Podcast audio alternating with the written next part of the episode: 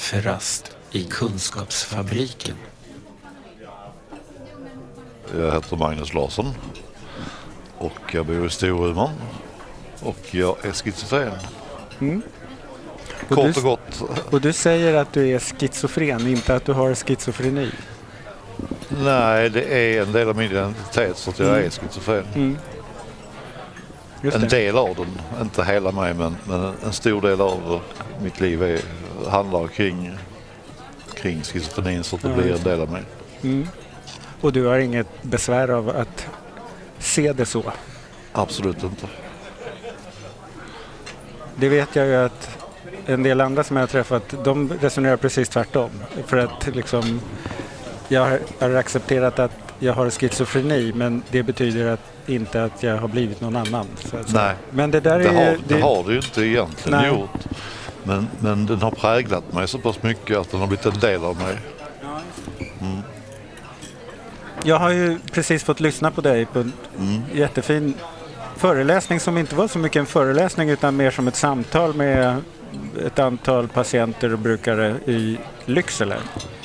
Ehm, för tanken var att vi ska inspirera dem att dela med sig av sina egna erfarenheter och då fick du gå före. Ja, just det. Ehm, hur tycker du att det är att, att göra ett sånt framträdande eller vad man ska säga? Det är lite mer nervöst än att göra en föreläsning. För föreläsningen är så, så statisk. Mm. Men det här var ett, mer dynamiskt och, och, och, och jag kände i och för sig att det gav väldigt mycket. Men det var lite nervöst Mm. faktiskt. För man måste plötsligt vara lite mer öppen på vad vill de höra? Ja, och inte ha något manus att gå efter. Som jag har annars. Föreläser du mycket? Jag har föreläst eh, ganska mycket förr. Bland annat för Polishögskolan har jag ju varit och föreläst för. De är väldigt intresserade av, av den biten. Så Vad har du lärt dig av att föreläsa? jag har lärt mig att eh, jag är värdefull. Mm. Lite kliché kanske men det, det är sant. Och eh, jag har lärt mig att eh, min erfarenhet också kan vara till nytta och glädje. Det har gjort att jag kunnat anamma min sjukdom på ett bättre sätt. Att jag inte behöver vara rädd för att eh, den här negativa klangen som det annars kan ha och vara schizofren. Mm. Så att eh, Att den har blivit en resurs. en resurs ja. Men då är det också så gissar jag att det har varit en tid i livet när den inte direkt var en resurs. Det har det absolut varit. Det har varit väldigt negativt. Jag har upplevt mycket, mycket hemskheter och mycket svårigheter i sjukdomen. Men kommit ut på andra sidan som tur är. Mm. Vad tycker du har varit en viktig lärdom för att komma ut på andra sidan? Viktig lärdom. Ja, vad kan det vara? Att eh, sömn och mat är jätteviktigt. Rutiner är viktigt. Eh, vänner är jätteviktigt. Ensamheten är en stor sjukdom och bara i sig och förvärrar schizofrenin jättemycket. Det är så? ja. Mm. Eh, om jag är ensam mycket så tar rösterna överhand och sånt här. Men om jag har vänner runt omkring mig och sånt här så ja, då är de nästan borta. Så du kan liksom skingra dem eh, Absolut, genom att ha riktiga röster runt dig? Absolut. Ehm, vad var det som... Skulle du säga att du är frisk idag? Eh, nej, jag skulle vilja säga att jag är bra behandlad Ja. Och att det funge- fungerar bra. Alltså, jag skulle kunna säga att jag fungerar som en frisk människa men jag vill inte säga att jag är frisk utan jag bär på min sjukdom och den, den, den har sina upp och nedgångar och jag måste hela tiden vara vaksam på att den kan förvärras och då måste jag vara beredd att, ta de steg som är viktiga. Vad gör du då? Om det... Om det Jag söker hjälp. just det. ja. Och då... Då tänker jag att det finns två lärdomar i det. Det ena är att du vet att du behöver söka hjälp. Mm. Och du vet vilken hjälp. Mm. Eh, funkar det? Eh, känner du det tillräckligt tidigt och får du den hjälp du behöver? Jag känner det tillräckligt tidigt. Jag gör det. Jag har eh, prövat att vara utan medicin bland annat och det har inte fungerat. Utan då, då, då kommer paranoida tankar. Och eh, sen eh, har jag lärt mig att, att bli vaksam på, på tecken. Och lärt mig att när jag är svag i sjukdomen. Och när det gäller att bli bemött så måste jag säga det att det har varierat rätt mycket. Jag är glad när jag blir behandlad som, som lite grann av kunnig i, i min egen sjukdom. När jag blir behandlad som en människa med, med, med erfarenhet respekterad som det, då, då, då, då känns det bra och då fungerar det bra i vården också. Och det gör det ofta numera. Det har blivit bättre. Är det för att du har lärt dig vården eller vården har lärt sig om sådana som dig? Jag tror det är både och. Jag tror, det, jag tror vården har blivit mer öppen för, för att lyssna på, på patienterna i allmänhet. Och kanske ännu mer när det gäller psykiatrin. Okej. Och erkänna att, att en, en allmänläkare kanske inte har den erfarenhet av psykiatri som jag faktiskt har efter lång tid i vård och så här. Jag är ingen läkare men, men, men jag har erfarenhet av min sjukdom. Hur skulle du säga att du känner igen att om du har haft en sämre period, till, du uttryckte det med att du är svag i din schizofreni. Mm. Hur känns det när du har återtagit det, när du är stark i den igen? Eller gentemot den igen? Stabil, glad, glädje är en stor del av mitt liv idag. Det var det inte förr. Det var mer smärta, ilska och bitterhet som, som styrde. Glädje och st- stabilitet är, är viktigt och, och det är så jag känner att, att livet fungerar igen efter en svag period. Det här du säger att du var så som du var tidigare med smärta och så. Var det även innan du blev sjuk? Nej, Utan var sjukdomen, sjukdomen som det var som, så som den yttrade det. sig? Ja, precis. Ja. Mm. Hur var det att bli sjuk? Fruktansvärt enkelt sagt. Nej, det var, det, var, det var hemskt på många sätt för att eh, jag vägrade inse att det var en sjukdom till att börja med. Och eh, försökte hitta alla möjliga orsaker till, till mina symptom. Och hittade en del som höll rent, eh, ska vi säga, logistiskt. jag säga. Eh, Logiskt. Va? Logiskt? Logiskt. Ja. logiskt ja. Men som naturligtvis var helt uppåt väggarna när jag Mm. blev frisk och kunde se på det med andra ögon.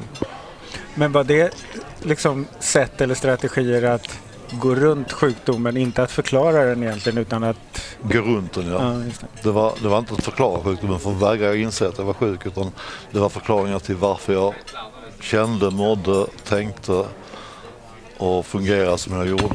Mm.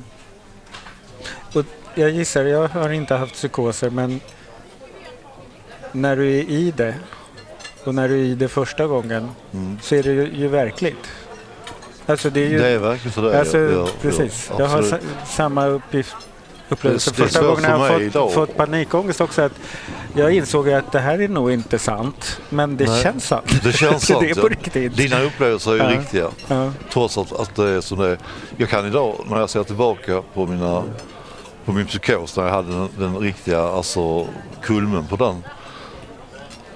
Hur fantastiskt overkligt det, det, det låter om jag skulle berätta det men, men, men det var som du säger, det var sant för mig. Mm. Och som du säger att de, de förklaringar man skapar eller de strategier man har för att hantera det, de är ju logiska. De är logiska. Ja. Inte så framgångsrika. Inte så framgångsrika dock, nej. Nej. Kafferast i Kunskapsfabriken. Har du andra mål i livet idag jämfört med tidigare? Egentligen har jag alltid velat bli författare. Det är väl fortfarande min dröm. Jag har skrivit lite grann tidigare. Och eh, mitt nästa projekt är att skriva en bok. En fantasybok. Inte en bok om mitt liv utan en fantasybok. Som jag har börjat på som verkar kunna bli bra. Var härligt. Ja. Ja, vad kul. Men var det en dröm du hade redan Ja. innan du blev sjuk och allting? Oh ja, Ja. sen jag var 12 år gammal. Aha. Så att det är en dröm som har följt mig i livet. Ja, vad häftigt.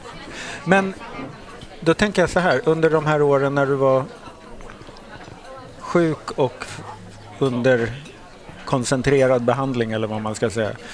Um, hade du den drömmen då också? Uh, jag hade ju som en del av mitt, min sjukdom storhetsvansinne. Jag skulle bli läkare. Jag skulle bli kirurg tänkte jag och uh, började läsa på under min tid som, under behandling. Och det gick faktiskt ganska bra. Jag hade väl kunnat bli det så småningom. Jag tur jag inte blev det. Är fördelen med storhetsvansinne, att ja, man kan precis, lyckas med man ganska kan lyckas mycket. ibland. ja. så, jaha, så då var det mer ett annat spår du hade under Jag den hade perioden? ett annat spår under, det- under. Hur, nu skriver du ju. Då Mm. kan man ju säga att på många sätt så börjar du ju, har du ju erövrat den drömmen. Jo, jo, jo. Eh, Men är det något annat som du känner att har en idé om hur det ska kännas eller vara senare? Sådär att, Egentligen, alltså jag har uppnått så mycket. Jag, kan, jag hade en dröm. Jag, hade min, jag, hade, jag har två döttrar. Den ena är stor och den andra är liten. Och den stora dottern hade jag när jag var sjuk. Och under tiden som jag var under vård så hade jag inte henne.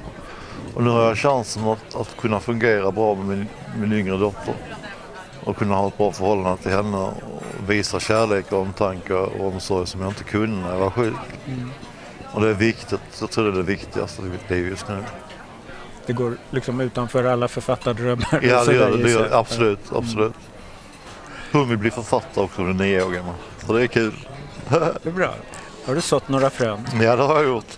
Hur är ditt förhållande med den andra dottern? Det är bra. Det är bra. Hon uh, minns inte så mycket av att jag var sjuk. Men hon trivdes inte hos mig.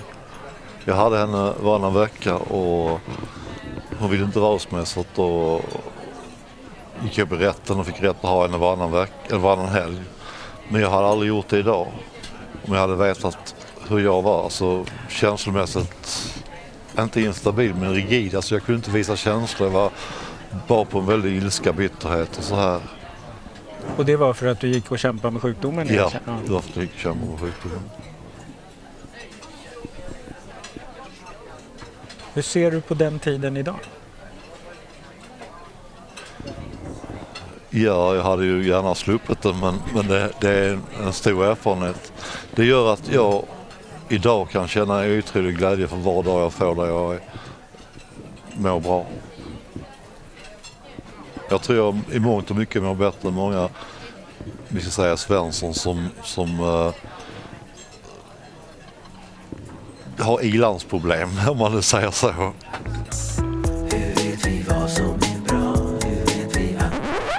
Lite reklam? Lite reklam ja. Den som vill veta mer om, om hur det är att, att uh, insjukna och vara under vård och ta sig ur sjukdomen så finns min föreläsning, en längre version av det där på uh, Youtube som heter Tillbaka till verkligheten del 1 och 2.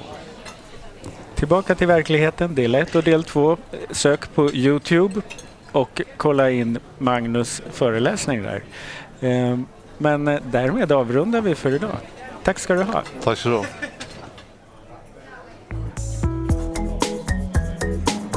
Den här podden görs av NSPH, Nationell samverkan för psykisk hälsa. Läs mer på vår hemsida www.nsph.se eller följ oss på Facebook, Kafferast i Kunskapsfabriken.